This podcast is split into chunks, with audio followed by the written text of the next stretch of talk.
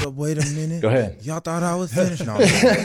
Oh no, but like seriously though, like every one of us have this song burned into our brains. The Glory Days Podcast, Dreams and Nightmares with Joshua Perry and Evan Spencer. Hosted by Chris Caldwell.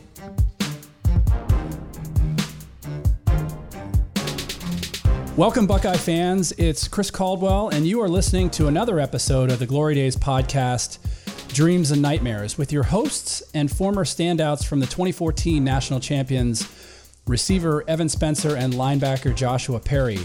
Guys, how we doing today? Good, good, good start to the morning. Yeah. happy to be here. Let's say, mighty fine day. Yeah, It's from a timestamp perspective. eh, we haven't done one of these in a while, and we were just talking off air about how nice it is to kind of get back, and we're getting into the groove here. But I'm having a ton of fun diving in depth behind the scenes with this remarkable team, and I got to tell you. I'm super excited to get into game action as our last two episodes really set us up for the 2014 season. And for our listeners, if this is your first time listening to us, I would strongly suggest you check out our archives, as those two episodes are something you definitely don't want to miss. As we talk about Evan and Joshua's recruitment to Ohio State, meeting Coach Meyer for the first time, the way 2013 ended, and the physical and mental training that would sustain this team throughout their most unusual and remarkable run to the first ever college football playoffs. A quick reminder before we start the show. Here's how you can find us on social media. At Twitter, at Glory Days Pod. That's all one word, at Glory Days Pod. On Instagram, at Glory underscore days underscore pod.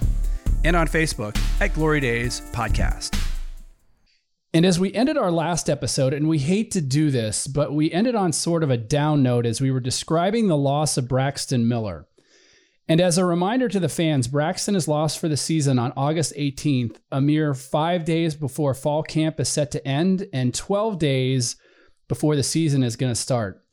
And to be clear, we're going to get to dealing with the loss of the reigning Big Ten Player of the Year in a minute. But first, as fall camp is coming to an end, I'd love to give our listeners a look into your season long practice and academic schedule as I don't know if everyone understands the time demands or the juggling act that you two have to do on a daily basis. So, to set that up real quick, let's first start with the NCAA regulations regarding permissible practice time. According to OSU's head of football compliance in 2014, and our good friend of the show, Brad Bertana. just start this one off with a laugh. Yeah. the NCAA mandated regarding student athlete participation in athletic activities that you be limited to no more than 20 hours a week and four days of required athletic activity. and if you can hear the laughing there, notice how I emphasize required with air quotes. Because in 2020, it's interesting, Coach Meyer goes on Fox Big Game Saturday and he says, if you only work 20 hours a week, you're probably a really bad college football player. It takes much more than that, end quote. Just, Yeah. well, I mean, he he did he definitely didn't pull any punches, Yeah. but you know, I, I, I guess to one first support him. You know, if you if you're looking at trying to actually treat your craft as a profession, mm-hmm. right? Like, you know, be a pro, go out there and catch as many balls as you can, go out there and visualize as many routes as you can.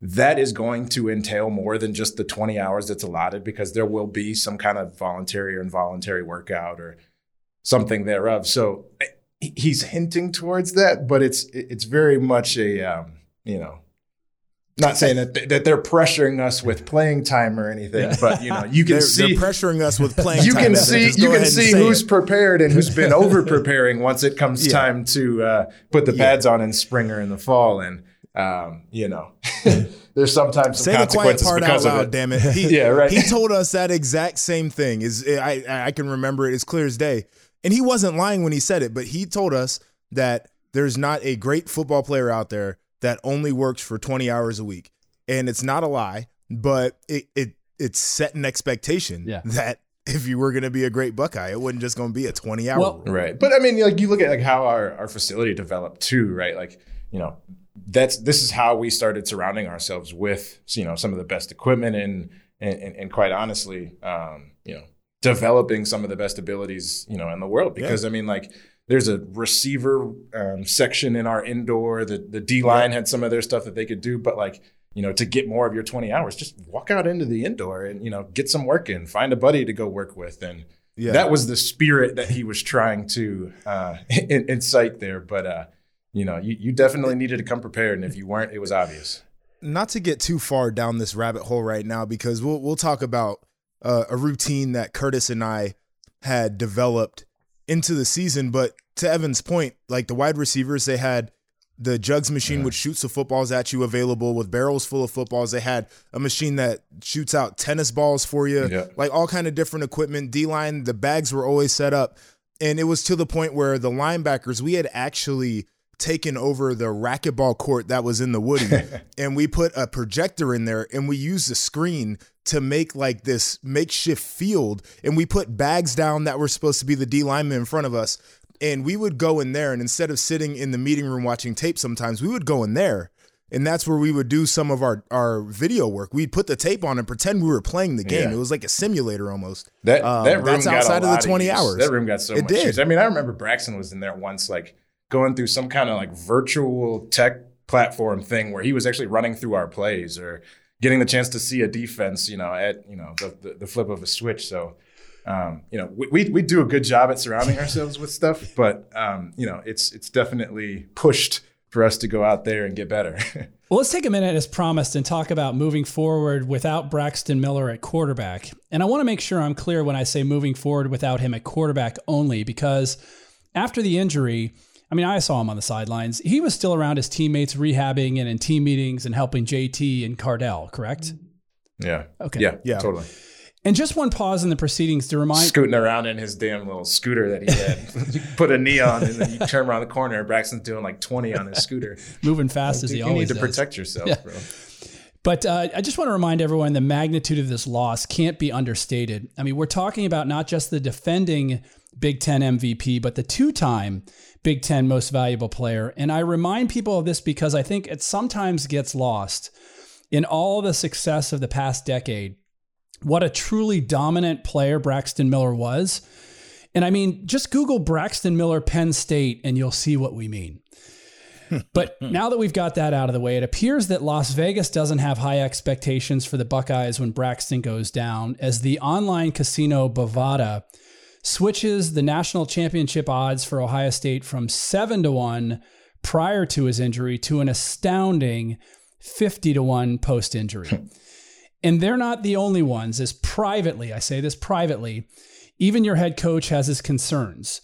Uh, I was listening to a, a speech he did on YouTube the other day where he was talking to the Ohio's class of 2020, the graduating class of 2020.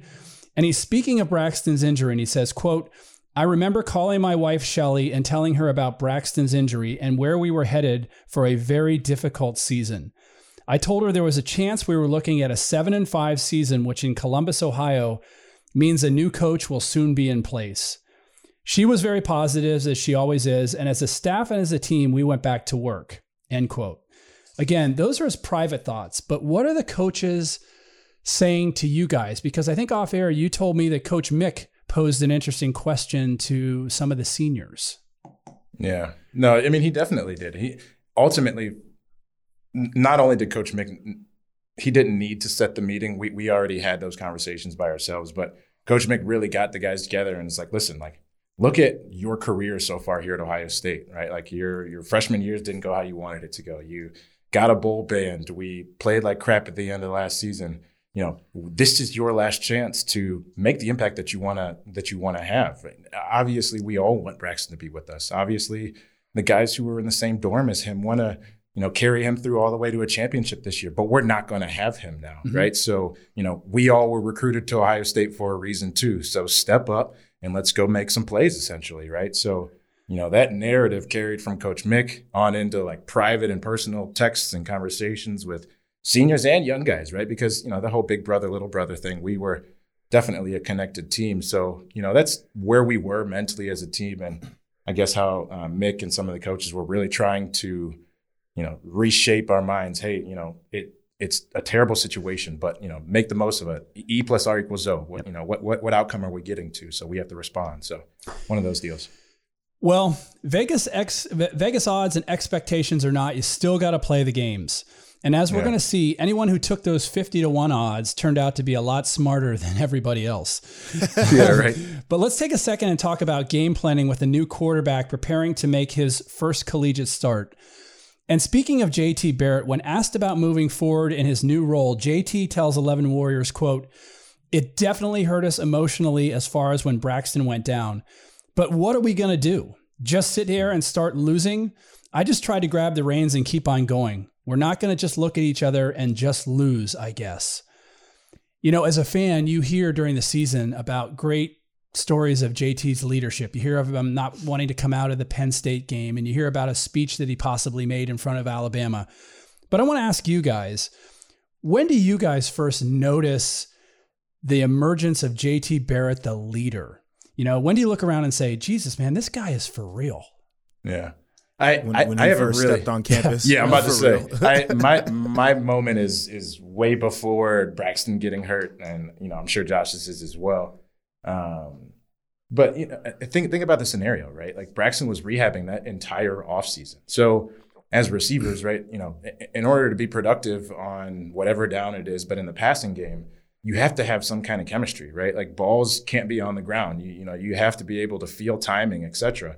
Um, so JT and and um, um, Cardale were the two quarterbacks that the ones and the twos were interchanging with all offseason. So it was odd that he had some momentum with us, and then it was just holy shit, right? Like our guy's gone now. JT is you know it's it's no longer like you know can we how do we it's we have to and JT's the guy to do it. So you know um, leadership was was there from day one. It was just more about what our identity was going to be um, going from there. Yeah, and I'll say there was a, a level of confidence that it from the outside looking in, not not working with JT every single day mm-hmm. like the offensive players were. That quote that you just read, I think, really sums up JT because it was like it's so matter of fact. What are we gonna do? Just start losing? Right. No, Yeah. we're we're just gonna look at each other and lose. right. Like that's who he was. He was just so calm. Like I'm not worried about all this. We're not just gonna start losing. We're gonna go back to work. And we could feel that demeanor permeate through his the way that he attacked his work every day. Mm-hmm. And so for us, we knew it was definitely going to be an uphill battle, right? We knew the challenges were going to be there, but just in terms of the the personality that we had leading us, we felt very confident that he was going to be a good leader. It's just was the production level going to be what we needed it to be? And he had great role models too. I mean, like Braxton set a perfect stage for from like adversity to learning how to, you know, be a better quarterback, quite frankly. And, you know, to, to circle back, Braxton, you weren't wheeling around on a on a scooter that was JT. You had a little arm sleeve, but that's just a little uh, uh make, make sure I don't mess myself up there. But no, I mean he he, he had good role models and um, the fact that he was unflappable, it just kind of all built on itself. Well, let me just ask both of you guys from an offensive and a defense perspective. How was your game planning switched when you went from Braxton to JT? And I'll start with the defense first because Joshua, when JT went down later on in the season against Michigan, uh, Luke Fickell made a nice quote on BTN's um, The Journey where he said, Look, the biggest growth that we had as a team, or as a defense, I'm sorry, was when JT went down. And I think that was a true sense of feeling that, oh my goodness, they really need us. Was it that same type of feeling when Braxton went down? What was being said between the players and the coaches about your guys' role in the loss of Braxton Miller? Yeah, it was, you know, that we had to be on top of our game. And the context is we're installing a brand new defense, but we have to focus on a service academy offense. So we can't play our base defense. But whatever the situation is, we have to be on top of ours. It doesn't mean that our offense is necessarily going to be bad, but it means that it might be on the defense a little bit more. And specifically coming off of the 2013 season where we weren't stopping a damn thing. Um, it was really important for us to get there, but it, it wasn't necessarily like this imminent feeling that we weren't going to be able to perform offensively. It was just more of a sense of pride that we are not going to just allow ourselves to be an offensive minded team. We need to be uh, a, a team that can rely on defense. Evan, how about the offense? How is your game planning changing? Because they're two different players, obviously, Braxton and JT. Right. How is it changing as you guys prepare for Navy and get ready for the season? Well, I mean, we still kept a lot of the, the quarterback draws, right? But I, I, would say the timing of when we were running the quarterback started to change. Um, but I mean, don't get me wrong, we we had none of this figured out going into Navy or, quite frankly, Virginia Tech. So you know, we we really still did have to find ourselves as an offense. Who was going to be the dominant X? How are we going to get push the ball to the Z in the field? Who was going to you know get some perimeter blocks? How are Jeff and Evan and you know the, the boys are going to figure out a way to get this run game going on the outside? So there were a lot of those types of questions that we had to figure out. But again, let me, you know, I'll go back to the offseason.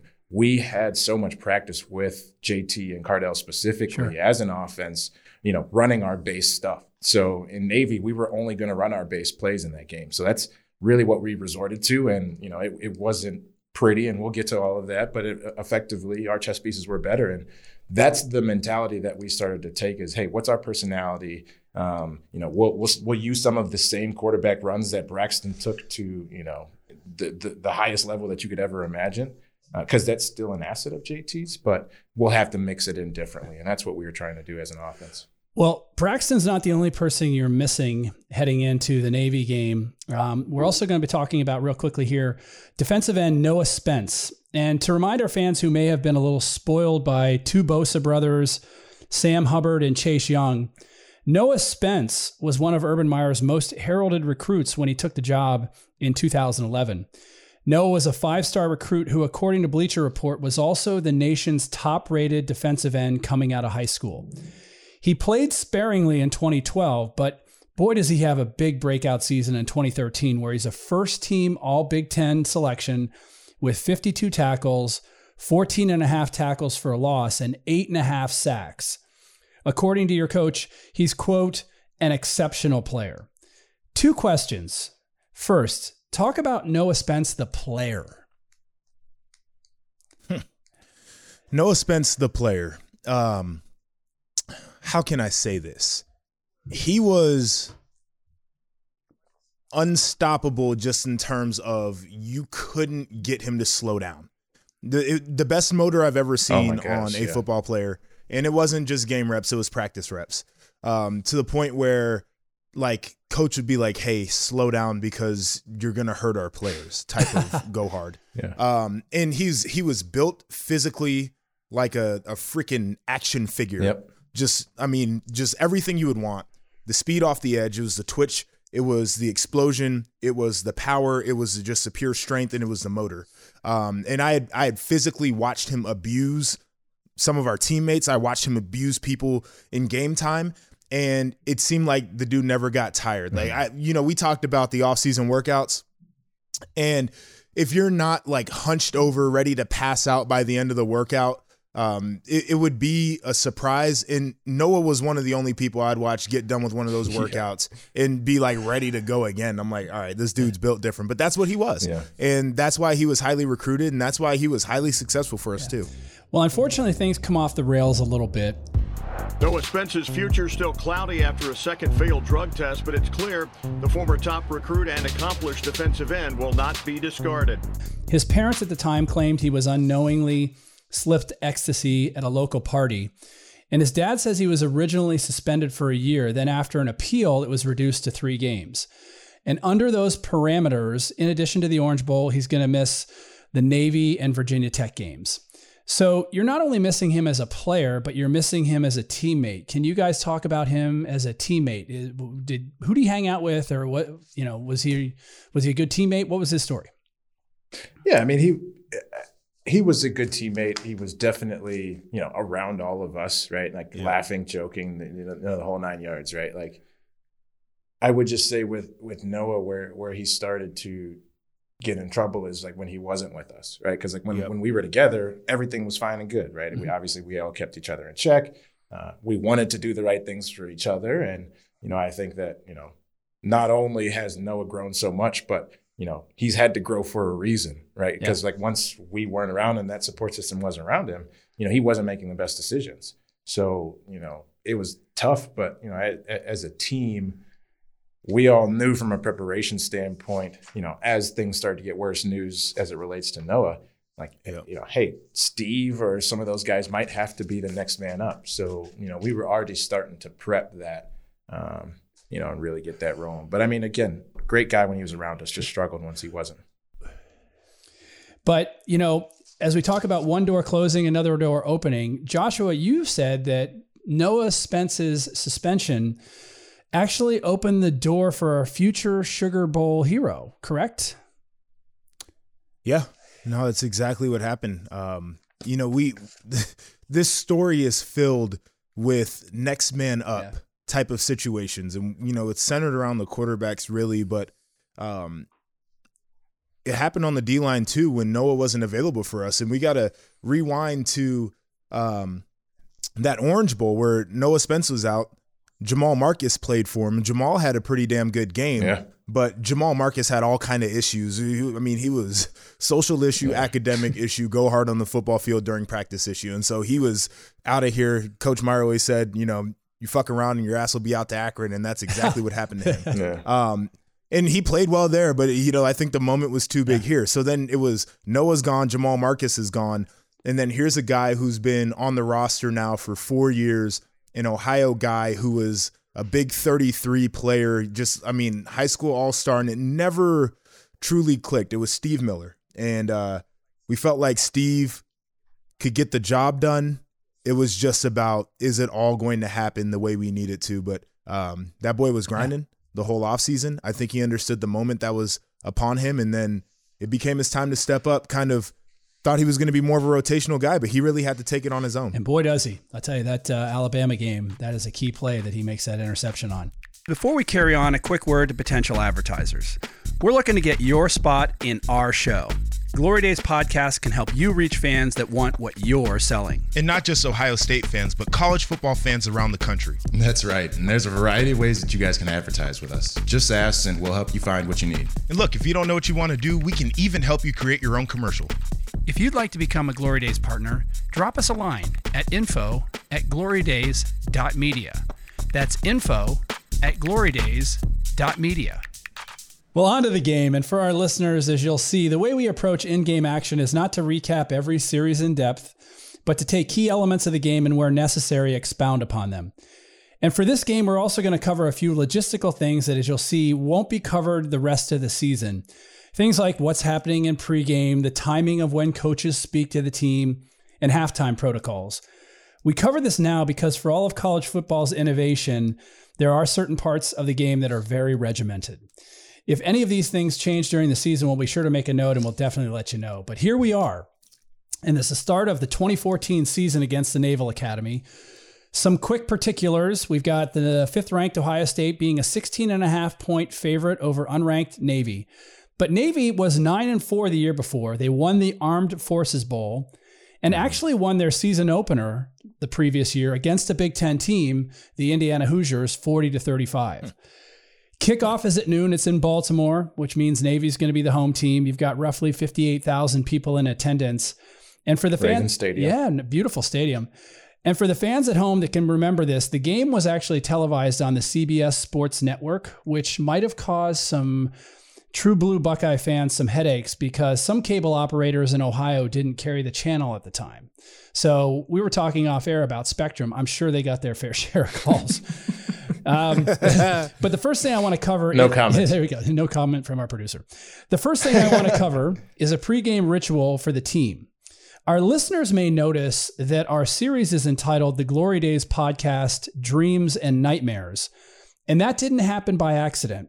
We did that for a very specific reason. Can you guys fill the listening audience in on why we call this Dreams and Nightmares? Yeah, man. Hold up, wait a minute. Go ahead. Y'all thought I was finished? No, Oh, no, but like seriously though, like every one of us have this song burned into our brains, and you know, it, it's because we we we listen to it so many times going into before games. But like, I feel like if you were to play it, put yourself in the shoes of like having you know a whole bunch of shoulder pads, pads. You, you know, you're about to go play this combative sport where your job is to go through another man. You know, like they have a job to do, but your job is to defeat them, right? And you just like listen to it. You know, you can figure out like how hyped we used to get get because it's like this slow build, and right in the middle, we're all like jumping around going crazy. But no, I mean like. It, I don't know. I mean, obviously you saw it with the Eagles how important it was for them and how excited it got their team. Um, you know, in, in, that playoff run when uh, Meek Mills was there. But for us, right, I felt like it started first with Philly Brown um, in 2013 because yep. you know, obviously he, he's from that area, and I've never met an individual who was a bigger Meek Mills fan ever in my life, but because he was one of the you know biggest personalities, loudest guys, you know, great dude. Um, he was always playing music, right? So it, it, started from there, and then we really just adopted it and fell in love with yeah. it, and really kind of wrapped it around you know our own way to, to to take the field, right? That that competitive or that combative. Um, uh, get those combative juices flowing. Really, that's what it allowed us to do. Well, yeah, and I mean, you bring it full circle too now and there's some dreams in this motherfucker. Oh, yeah. There's some nightmares in this totally. story too. It applies so it was so a well. perfect song. We'll, we'll, we'll get to the nightmares, but uh, yeah. When, when, do you guys do you guys play this together as a team, or is it basically you're all on your own with headphones? The reason I say that is because I've seen some of the post game celebrations after the Big Ten championship, and there's some music and some dancing going on. Yeah. How does does the team play this together collectively, or is it individually? Oh yeah, we had somebody in our video staff that brings one of those little like party, you know, soft kind of touch speakers yeah. that you plug in. It's got like the most music and noise in the world. Somebody just comes in there with an aux cord, and then whoever is probably one of the seniors has our list, mm-hmm. or at least knows what we play, plugs in and you know lets it run. So if you want your own solace, you know, listen to your jazz or getting your own kind of vibe or whatever, yeah. right? I mean, you have to have your headphones on, but um, you know, then again, you can't have any headphones when you're out in pregame, right? Because that's a Coach Meyer rule. So, yeah, you, know, you start getting into, uh, you know, why we all know the word so so uh, religiously, and it's because you know that's what we listen to. That's how we got ready. Well, let's talk about this real quick. You, you we couldn't have headphones downfield yeah. level. We could listen to them in the locker room. You, I mean, have you heard some of these pregame playlists? in the stadiums. It's like the, the oh, most yeah. corny uh, pop yeah. music. Freaking Miley Cyrus and Katy Perry. Like, yeah. gosh, it's, it was the worst. It's terrible. And sometimes, I mean, I'm not gonna say Iowa did this, but you know, you get an Iowa of the world who's playing like psych games or trying to play like some kind of psychology trick, and like they're playing like soft music while we're warming up, or you know, in Iowa they got the pink locker room trying to you know influence the guys going out there. So, you know, you get what you get, but Coach Meyer rule, we had to abide by yeah. it. Same as earrings. Nobody could do that either. As the pregame clock winds down and you're ready to leave the locker room, uh, and it's the start of the season, you know, I've read a lot about Urban's urban speeches, and they're really about, hey, look, it's four to six, A to B. Does anything, you know, as you start the season in 2014, anything memorable about memorable about what he says to you guys before you go out on the field, or is it exactly that four to six, A to B, do your job? Yeah, for for a lot of reasons, Coach Meyer never really strayed too far away from that message, yeah. right? Um, you know, he he put more emphasis, more emotion behind it, you know, with specific stories, but he did that for a reason, right? We had so much adversity, so much was changing in terms of who was going to lead our offense, mm-hmm. in terms of um, the scheme that the defense had to play going into week one. So it was just, listen, we've outlined what we have to do. You came to Ohio State for a freaking reason, right? So just go out there and play within yourself right? You're going to make mistakes. It's okay. It's it's. You know, he didn't say this, yeah. right? But ultimately, looking backwards and reflecting, he would say it's okay to make a few mistakes so long as we're flying around. It's sure. it's yes. first game that's going to happen. So um, that was pretty much his message, really. Okay. Well, and I think that part of Urban's, um, especially in in a game like this, you know, in a in an out of conference game where you're supposed to beat the opponent you're going against I, I think he purposefully did not do too much because he wanted to see what the team was made of, especially in an early game. Like he wanted to see if this was a team that he was going to have to to get excited to go out there and play a football game, right. or if it was a team that was going to be able to weather the ups and downs without him getting on us entirely too mm-hmm. much. And uh, you know, it was unique circumstances too. So I, I truly do think he was trying to figure out what is the what is the makeup of this team going to be like in terms of how they head out into a game. And so you can't go into the first one guns blazing because you never really find that out. And after the game, I'll give you his quote on, on his assessment of the team. But I'll tell you, as you start the game, both teams have a possession. They punt on their initial possessions before you guys strike first with a 46 yard field goal by true freshman Sean Nuernberger. Navy gets the ball back and they embark on a 75 yard drive that goes into the second quarter. But as we end the first quarter, it's 3 0 Ohio State. We continue with the Navy 75 yard drive in the second quarter, and on the third play, Navy is forced with a fourth and goal from the one yard line. They decide to go for it. They score and take a seven to three lead, but I want to take this opportunity and talk about fourth and ones. Joshua, Ohio State's defense is going to face their fair share of fourth and ones in 2014. Typically, what is the defense saying to each other prior to this situation? Do you have like a spiritual leader or whatever who says something? What are you guys saying if you can huddle or as you're getting lined up? What are you saying to each other? Yeah, if we can huddle, it's definitely more of a pep talk type situation. You know, there's going to be a guy in the huddle who's, hey, we got to get this stop. You know, everything you got, all that kind of stuff. And and typically on the field, there will be somebody because there's somebody loud on the field who's yelling that Oh, out. wait, But Joel Hales of the world. I world. swear to God, Joel Hale will be the God one love him. in, in his stance, facing the offense, trying to tell us all like we can't even really hear him because like Yeah. he's anyway. Um, but there's going to be a guy doing that. the The thing about fourth and ones and fourth down plays in general is they're high tendency plays. Teams have their tendencies of what they like to do. Some teams are, you know, let's A gap run, let's C gap run. If there's an offensive lineman that they feel like is really good, they typically will run to that side. If they feel like their quarterback is their best playmaker, they're going to keep the ball in the quarterback's hands. All kinds of different things.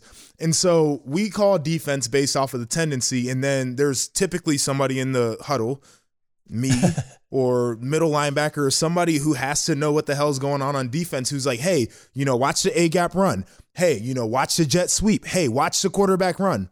And I think that's probably the most important thing too is if you can get a beat on what's coming, you'll have a better chance of stopping it. And one of your teammates and fellow captain speaks highly of the defense that brought you the win that day. Let's go to this week's captain's perspective with Curtis Grant. We know that defense wins championship. Offense can score the points, but if you can't stop the other team from scoring, we're gonna have a problem. So at that time, as a defense, we wanted to step our game up to make it a little bit easier on JT, knowing that you know he was a rookie quarterback, you know, getting getting ready to get his get his shot, but he was a competitor. That's what made JT good. He was a competitor, and he didn't care what was going on. He was gonna find a way to win, and that's what I liked about JT. And shit, he did that. Uh, he proved that, and us as a defense, we proved that. Shoot, we could play with anybody. Well, back to the action, and we trade a couple of three and out punts before OSU embarks on a long play, 67 yard drive before JT throws his first interception of the season. Navy gets the ball back, promptly punts, and you guys settle for a field goal, and we're already at halftime. Navy's leading seven to six. What is your typical halftime run through? I mean, you get in the locker room. Do you meet with the unit leaders first? Does the coach Meyer does Coach Meyer say something, or how does halftime scheduling work when you get in? Yeah, I mean, we're first of all, we're, we're getting in, and we got the whole like oranges and Gatorade pouches and all that other jazz. So we're getting hydrated up. Step one. Um, we Coaches are, are having a little conference while we're doing all that. So Exactly. they can get their plan together. Exactly. So that's that's kind of the the deal, right? There's a little bit of a split, right? The the guys go hydrate, they get some whatever they need, go see the trainers, and the coaches will go build that plan, right? Apply those adjustments at least with you know amongst their groups, and then come out and give it to us. And it first starts with you know your unit coaches, and then that builds into offense, and then team before you guys go back out. So. Again, it's really structured for a reason, Right. right? We don't want too many empty thoughts, right? Sitting on your butt, just waiting and not really thinking. You're working the mind the entire time. And that's really when we kind of, you know, everybody says, oh, well, you know, football is a game of adjustments. Well, it's, it's because we get so much work done in that time, really. Yeah.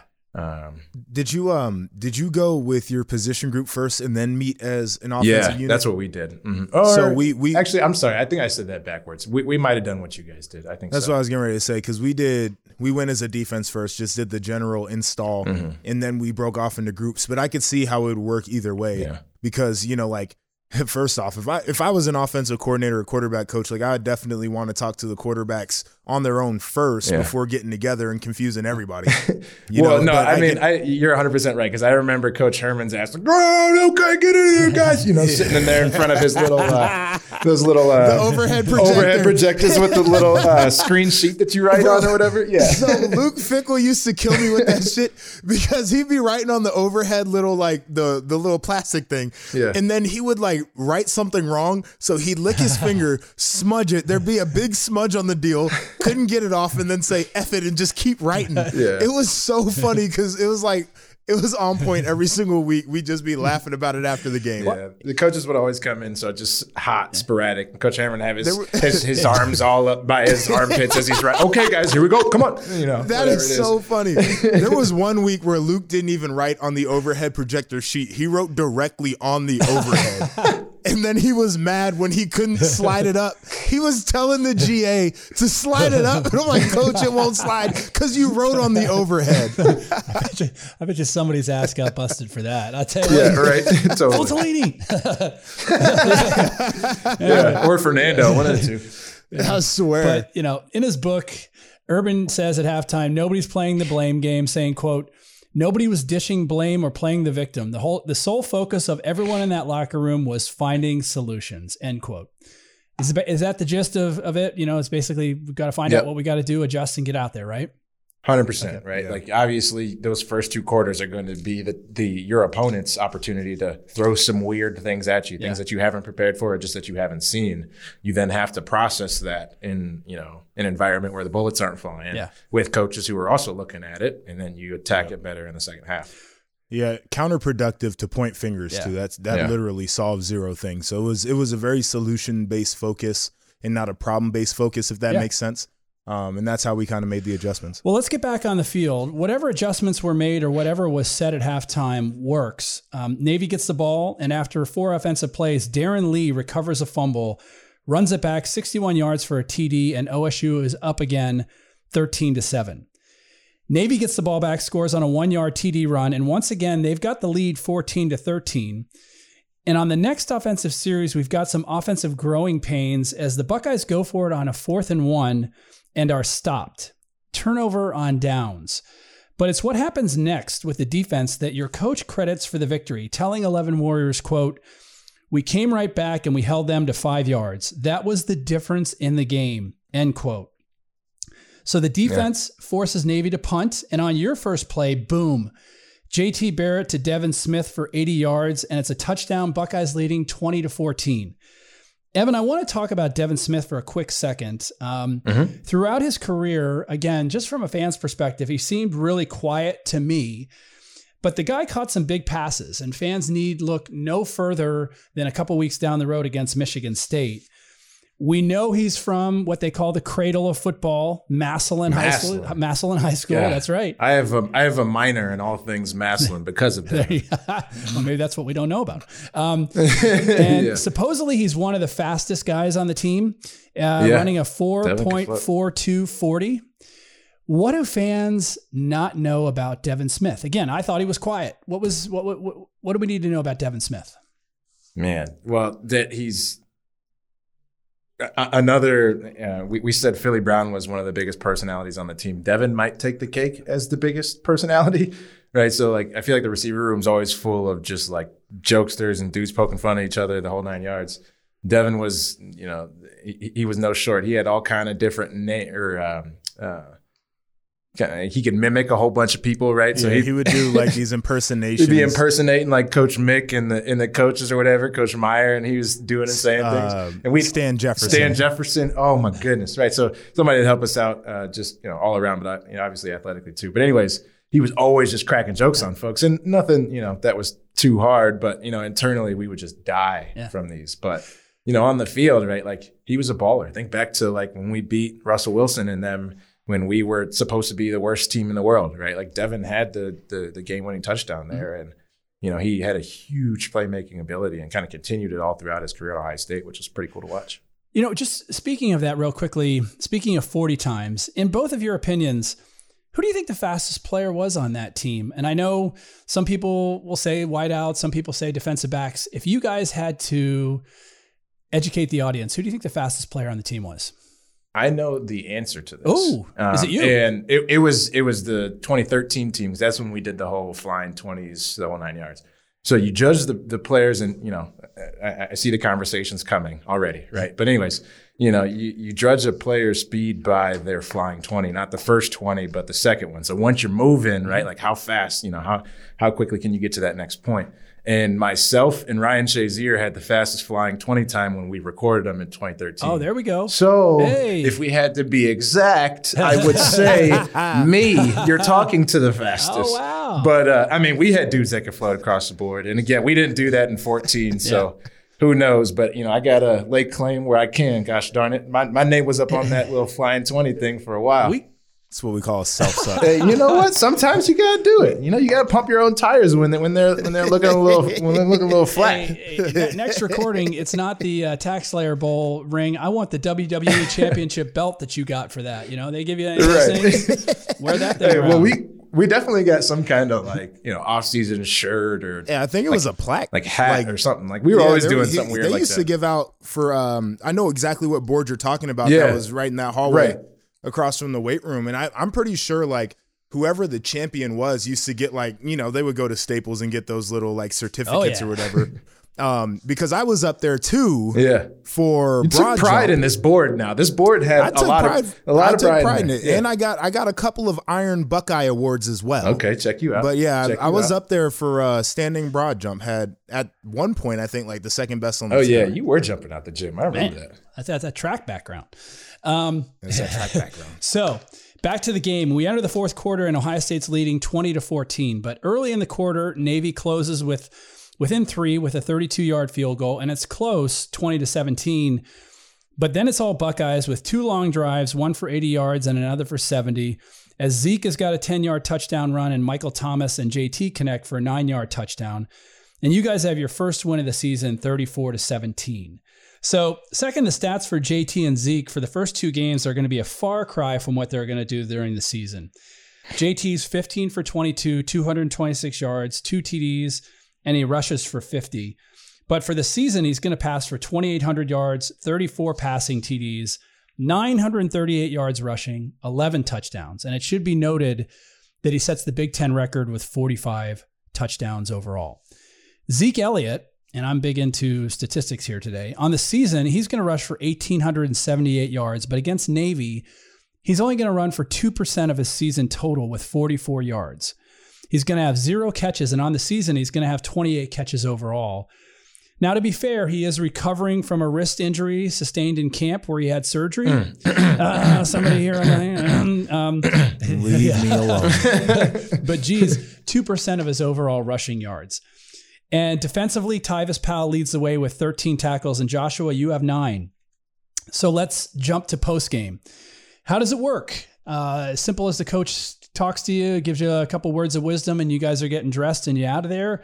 It seems pretty simple, but um, you know how does how does the post game work when you get in the locker room? Yeah, well, this one was unique, obviously, because we had to sing Oh, their, yeah, that's their alma mater. But we, we we get in, and you know, it's you know, we, we we get loved up a little bit. Coach goes up there, and you know, we start each offense or special teams or um, defense. We get to kind of name like who gets the ball of the game or the player of the game.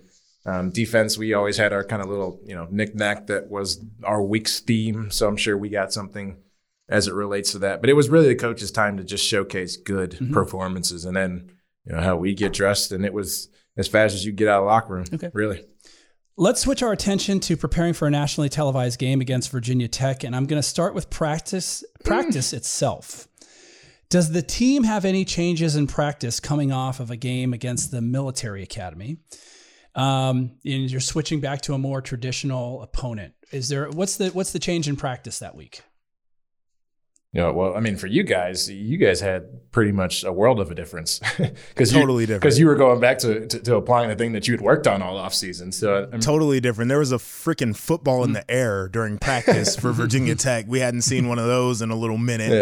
yeah, Um, so for us, the the adjustment was twofold. It was the style of offense that we were getting ready to play, but it was also the our actual our actual scheme on defense that we were going to implement. So, uh, like I said, triple option before we were playing Navy, so it's very difficult, uh, very unique offense to go up against. Very different body type that we were going up against as well with those guys from uh, Naval Academy, and and so just things were different. We we matched body types differently on our defense, and then you flip now to playing a spread style offense. Okay, get that off the board. Our defense had to go back to what we wanted to be defensively, which was you know a four three defense, cover four shell in the back end, and that was something that was new for 2014, and that was something that we we had to get right on going into Virginia Tech. And I'll say this before we we because everybody who's listening to this already knows the outcome Oh. of the game.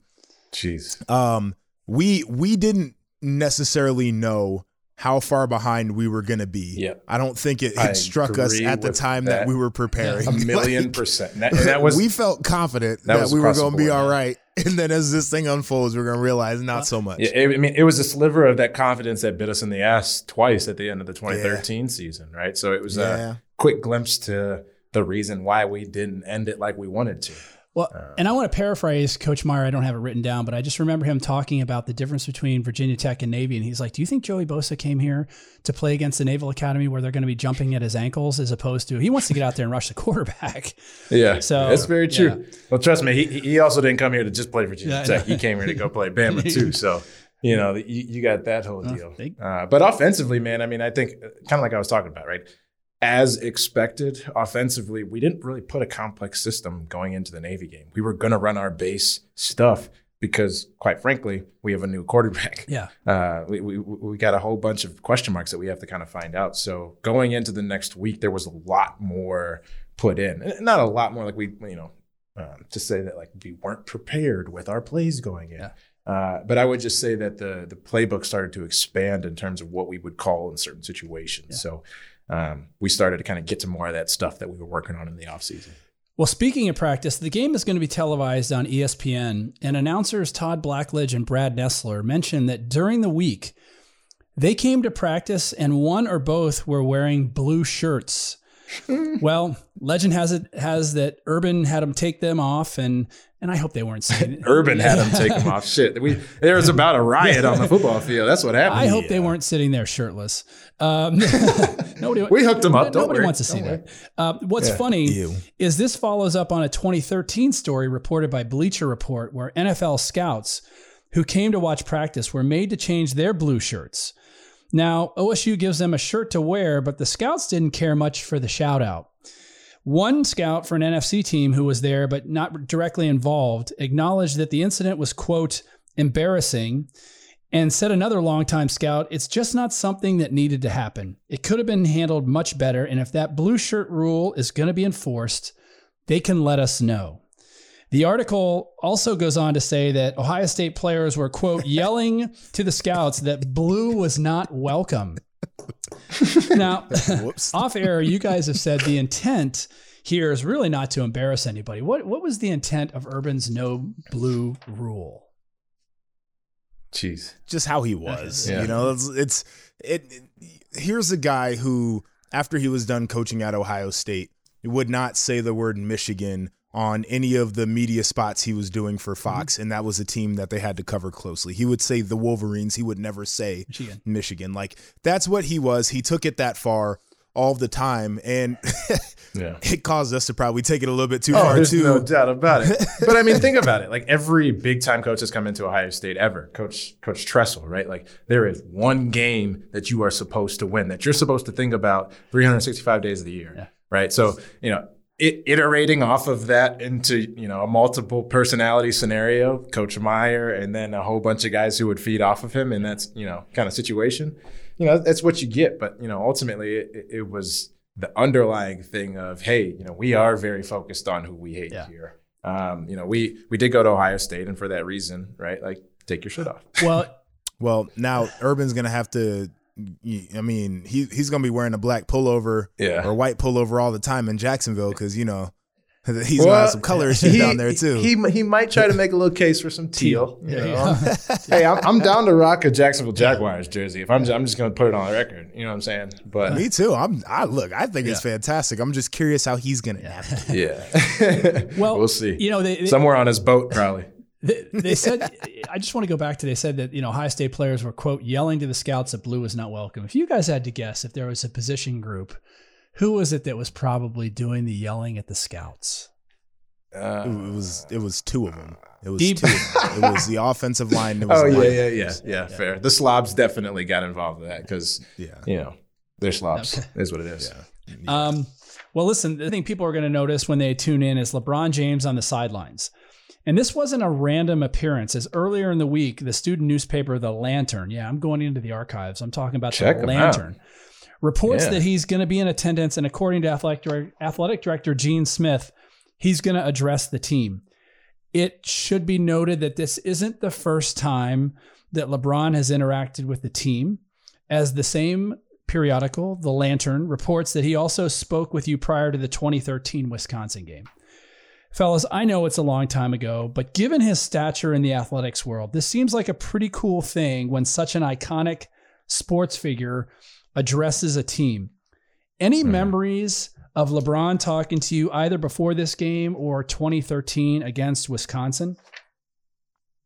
I mean, I, think the, the strongest memory for me is that just the love and passion for Ohio State football transcends so many different boundaries. Mm-hmm. And, and and LeBron coming and speaking to us about what to do to get motivated to go beat the hell out of Wisconsin or or vice versa for Virginia Tech or other teams down the road, like as an athlete, these are people that you look up to, right? Like, I mean, like, heck, I'm a golfer. That'd be like Tiger Woods walking in the room and telling me how to hit a chip shot or something. You know what I mean? Yeah. Like, that's it's it's it's it's of, of the same equivalence. So if you're a recruit, if you're wondering how much effort you want to put into your inside nine, or or, or, or how much effort you want to put as a, as covering a gunner, right? Like, you can just look at greatness right there and hear from him.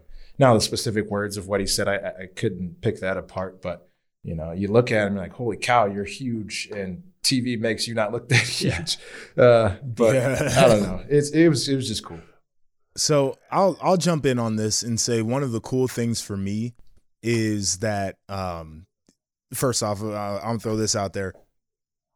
I don't get starstruck over meeting famous people anymore because you know, like, not trying to flex, but I've met my fair share of famous Sure. people just from what we get to do, whether it's being an athlete or being in the media now.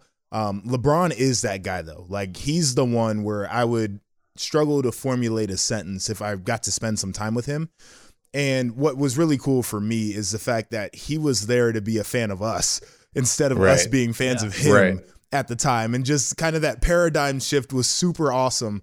Um, and he was into it too. Like he's a fan Right. of the Buckeyes. Big time. And you, I mean, you even see it today when like you know our guys are playing in the college football playoff. He's adding the guys as they're making plays on the field. Like I think it's the coolest thing ever. When does he speak to the team, though? I mean, he doesn't speak to you right before you guys go out, right? Is it the night before? Or is it that? When, when does he no, speak? it's like so when we're at home, we have this. Um, we actually we obviously have our walk, but before we leave in in the Fisher College business, there's like this little um, atrium type of deal where that's where we'll do our last highlight video. Coach Meyer will say a couple few things, and that's the the the medium where he'll come in and say something before we take the the, the field. It's nothing like. You know, right before we strap up the helmets, about to go out, hit the chase sign or whatever. It's it's Yeah. not like that. It's It's before the team walk. Mm-hmm. Mm-hmm. oh, Totally. Cool. Yeah. But then he's around then afterwards. So it's still like, oh yeah, dope. I got to, you know, fist bump Like he follows us into skull session, Yeah. and so you know it's the loudest ovation we've heard, and we're like, oh yeah, these people are amped up. No, it's it's the fucking superstar behind you. Yeah, buddy. right. Right. Totally. Before we carry on, a quick word to potential advertisers. We're looking to get your spot in our show. Glory Days podcast can help you reach fans that want what you're selling. And not just Ohio State fans, but college football fans around the country. That's right. And there's a variety of ways that you guys can advertise with us. Just ask and we'll help you find what you need. And look, if you don't know what you want to do, we can even help you create your own commercial. If you'd like to become a Glory Days partner, drop us a line at info at glorydays.media. That's info at glorydays.media. Here's how you can find us on social media. At Twitter, at Glory Days Pod. That's all one word, at Glory Days Pod. On Instagram, at Glory underscore days underscore pod. And on Facebook, at Glory Days Podcast. Let, so let's jump to the action on the field. And to set this game up, a couple of particulars to get us rolling. Number eight, Ohio State's an 11 point favorite over unranked Virginia Tech. Virginia Tech does come in at 1 0 after a victory over William and Mary, while the Buckeyes come in 1 0 after a victory over the aforementioned Naval Academy. The kickoff is at 8 o'clock, and we do have an attendance record being set of 107,517.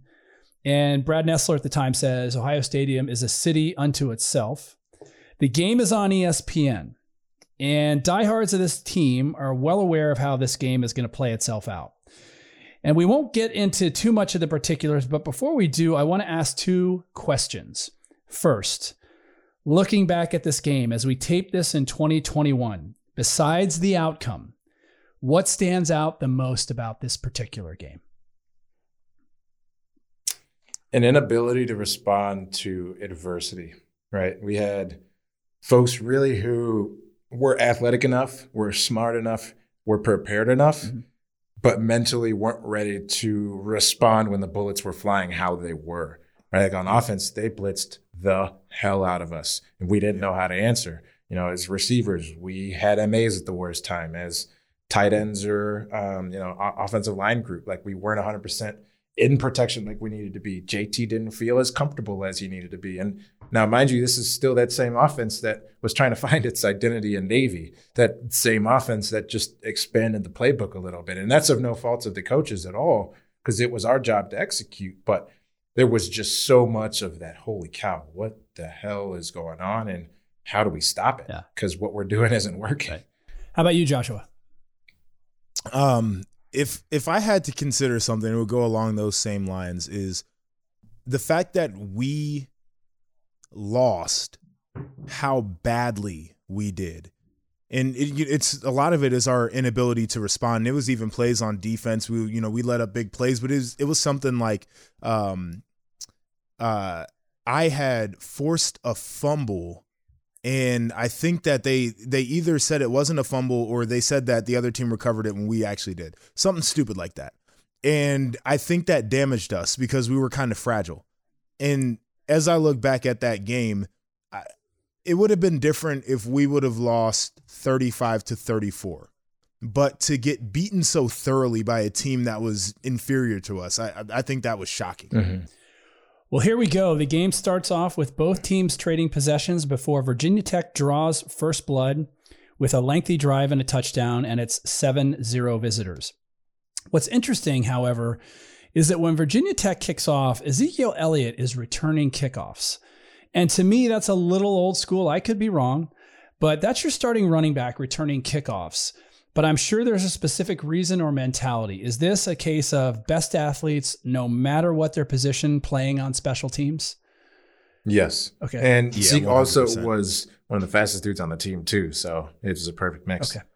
Wasn't Travis Etienne returning kicks for Clemson?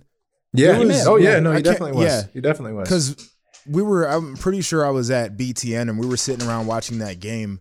And uh, one of the the studio hosts was asking the analysts like, "Why would you put your starting running back back there? Isn't that a risk?" And that was literally the answer. What what Evan said is, if that's your best yeah. guy, you're gonna put him back there if you feel right. like you got a shot to right, return it. Your best chance to win. Uh, OSU counters with a drive of your own, capped by a two-yard TD run by JT Barrett, and we're at seven-seven in the first quarter. But Virginia Tech has a long drive to end the quarter with a TD, and headed into the second quarter, it's 14 7 away team. In this quarter, we don't get any scoring from the Buckeyes, but there are two missed field goals. And here's an interesting fact according to OhioStateBuckeyes.com kicker Sean Nuernberger holds 17 kicking records, 13 Ohio State records, and four Big Ten conference records. But he has two missed field goals here.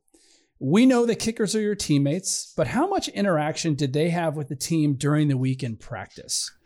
Were they off to the side kicking the whole time? I mean, I got to think if I'm not spending time in the trenches with my teammates at practice, if I miss a key field goal or an extra point, I'm a little bit on an island. We don't see them like a ton during practice. They'll stand in during seven on seven, holding bags, trying to distract the quarterback and stuff like that. Um, but I think our team actually did a really good job of incorporating those guys into, um, you know, like just everything else that we did as a team. Like the the specialists would work out with the rest of the team. The specialists, you know, outside of meetings, like they would hang out with us in the locker room and everything else. Um, now to say that you don't get pissed sure. off at those guys because you oh, feel yeah. like they've only got one job.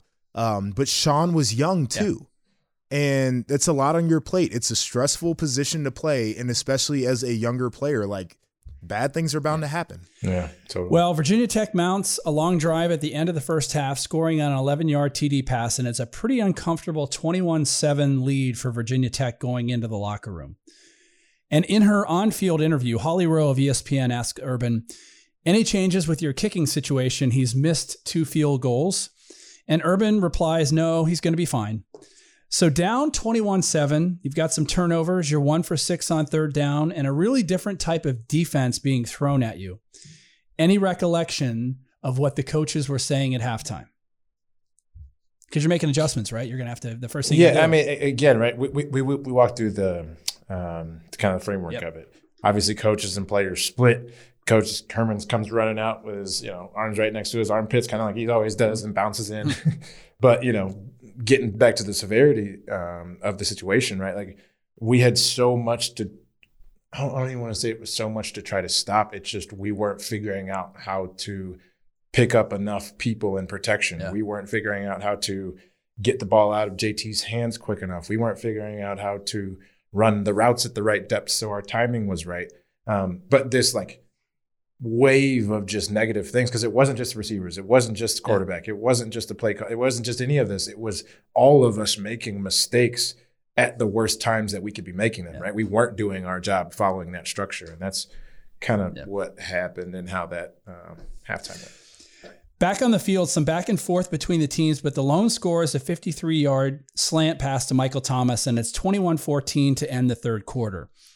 As we head into the last quarter, it gets pretty interesting for a few minutes as Joey Bosa forces a turnover and Zeke Elliott runs 15 yards, and all of a sudden it's a tie game at 21 all. And I think at this point, Buckeye fans are feeling some good momentum, but Virginia Tech's responds with a long drive and a 10 yard TD pass to take a 28 21 lead. And next thing you know, the clock becomes an enemy. And a JT Barrett pass is intercepted for a touchdown, and I think everybody is stunned. The end of the game comes with a 35 21 Virginia Tech win. well, in a minute, we're going to we're going to jump to some post game comments. But before we do that, and before we gloss over some statistics, looking back these last few years later, why do you think Ohio State lost this game? it's not a simple Right. answer to to why we lost this game. We we had and again, this is going to be the hindsight excuse. Everything working against us, new quarterback that we're trying to fit into the game plan, new defensive system that we couldn't even run in week 1, like, you know, guys that are trying to figure out what exactly this team is going to be. I think a coaching staff that was trying to figure out what their team looked like. You had schematically some things that you just weren't able to adjust to properly and then for us defensively, it was nothing that we hadn't seen before. But you were reading the drive list, and it seemed like all four of the drives that they scored on were long Yeah. drives. We could not get off the field. We couldn't get our mentality together.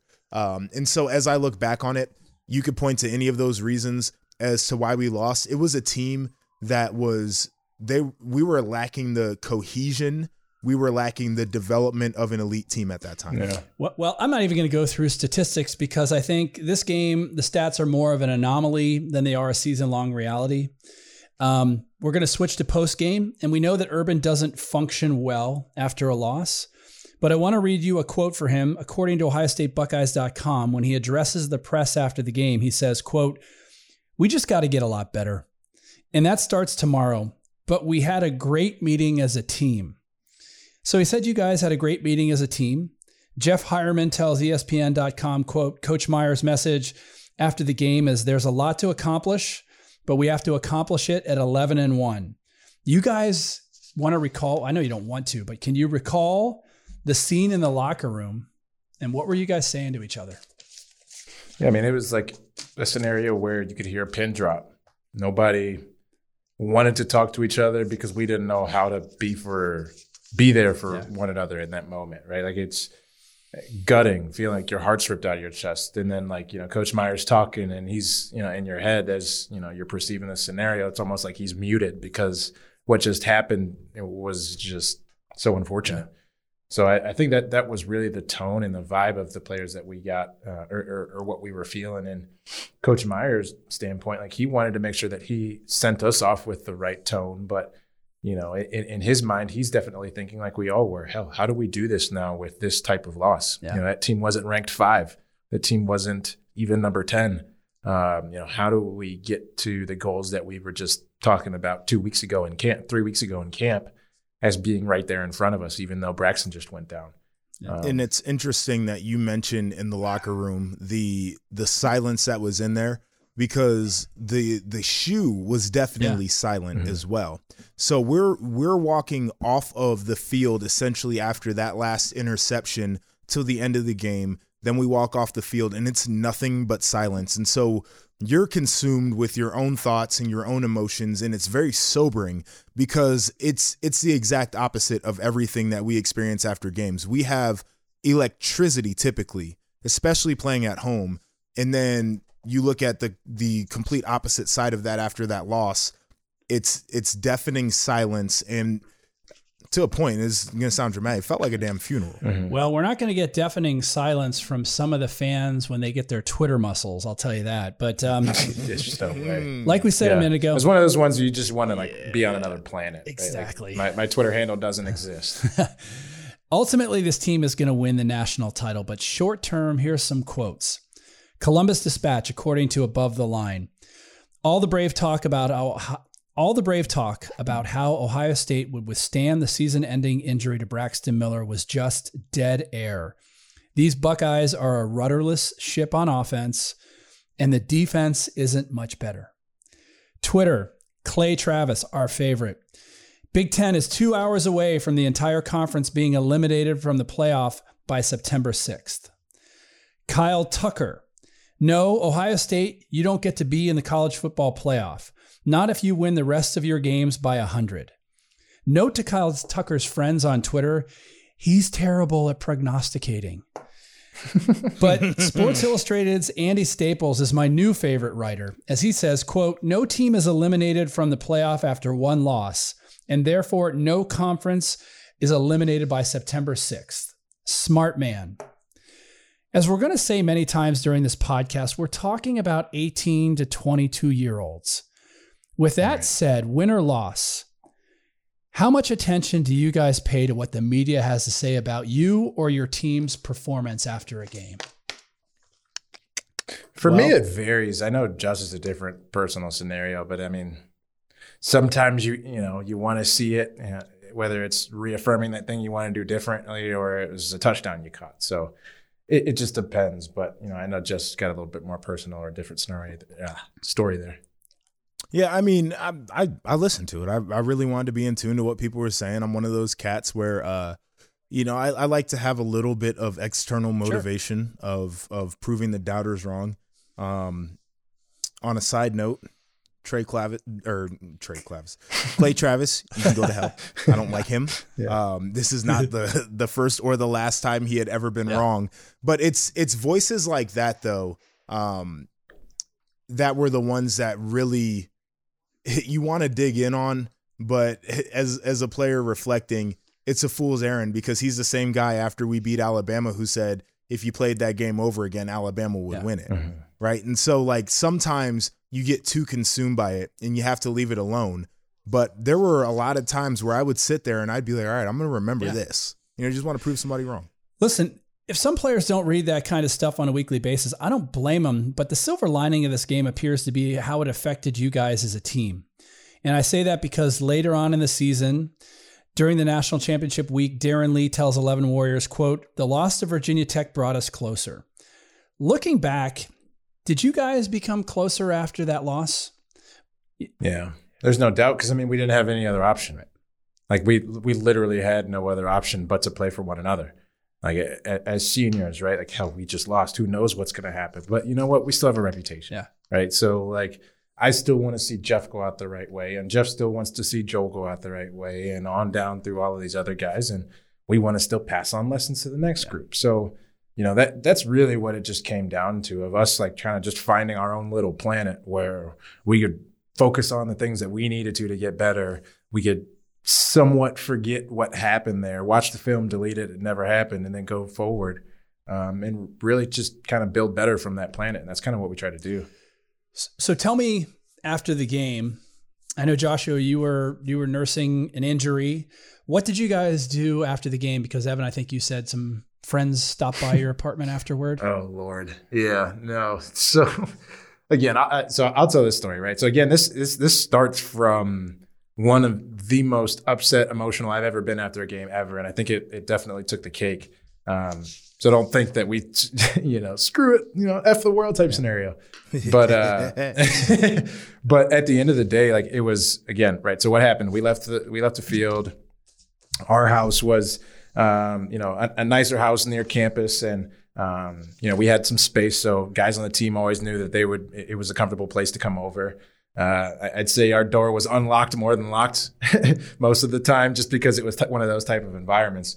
So that as a as a preface, we get to the house and you know I'm, I'm talking to Jeff like, hey, we doing anything? Like, no, dude, like this is like, I, mean, this is one of the worst I've ever felt. And before you know it, we're just like, all right, well, hell, we'll crack a beer. It, it is what it is. We're just sitting there talking, like trying to get away from the football game. And before you know it, like Nick Vannett and, and Joel are over there, and we're shoot, and, and we're and we're and we're shooting the suspects. shit, right? You know, we're we're shooting the shit about like how special teams sucked or you know something else sucked. And before you know it, you look up and there's like 15, 20 dudes just all kind of kicking it at the house. And, you know, I'm sure some of our other friends were there too. But, you know, for us, it was, it was a way for us to be there for one another without having to er, be there, have fun with one another without having to think about what just happened. And, you know, again, I used that little little planet and little world analogy earlier. I think that the the same applies here, right? Like it was our little space to where, you know, for me, outside of, I, I mean, I, I, knew what they were saying, right? So it was like, you know, hell, I want my phone to die. I just want to be around my dudes and just hang out. Like, you know, this is what life's about, yeah. right? Hanging out, having good times.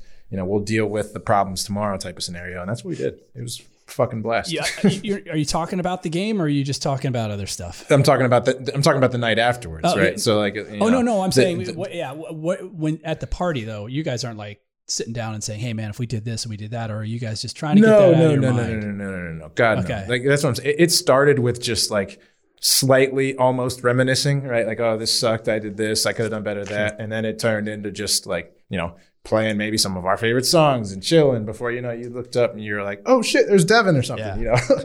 and uh, I, I don't know. It's again talking about college kids and, and, and ways that we cope with in, in, in our worlds serious emotional events. Uh, and for us, it was just to get together. Yeah. Um, you know, and it was nonverbal. Nobody said text out at Evan and Jeff's. Uh, we just congregated and you know we're there for each other. So you know, Joshua, I think you went fifty and four. Was that your four? Okay. Yes. So you didn't have too many losses, uh, and neither did Evan. But like you had a tradition where I think you went out with your family for dinner after games, right? Yeah. did you yep. go out with? I mean, this is a night game, so you didn't go out with your family. You just kind of like went back to your apartment and kind of just read Twitter, right? Yeah, and and it was it was a unique kind of you know back to my apartment type situation because I I can remember sitting my parents drove to the stadium and then they would drop me off at the facility so I could pick up my car and then drive back to yeah. my apartment. And I can remember sitting in my parents' car and just like rehashing some of the things that just went on. You know, my dad telling me, "Hey, you know, you got to move past this one and there'll be a lot to adjust, but you guys will be fine. And you know, moms trying to be yeah. moms. You know, oh well, you know, I think you played well. Honey, like, shut up. I, that. Um, I would never tell my mom to shut up though. So sorry, Georgia, I wouldn't do that. um, but you know, kind of sat there and, and, I mean, for a little while and did that, and then drove back and, and hopped yeah. on the old Twitter machine. And um, I was a person if it was a, a, like a big big win, I couldn't yeah. go to sleep. If we lost, wasn't sleeping either. Basically stayed up yeah. the whole night. It was a tough it was a tough weekend for the Big 10. I remember there was a big narrative out there about how this is a crucial weekend for the Big 10. The Bucks will have to defend their honor and the Big 10s as well as the league's heavyweights Michigan, Michigan State and Ohio State all lose on the same Saturday. It was a tough weekend overall, but well, you know, fellas, I think this is as good a place as any to put a pin in this episode.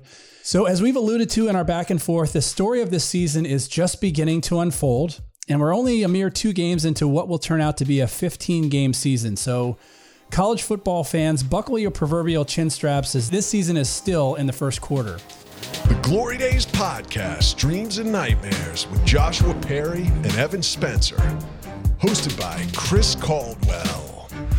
Thanks for listening to this episode of the Glory Days Podcast, Dreams and Nightmares.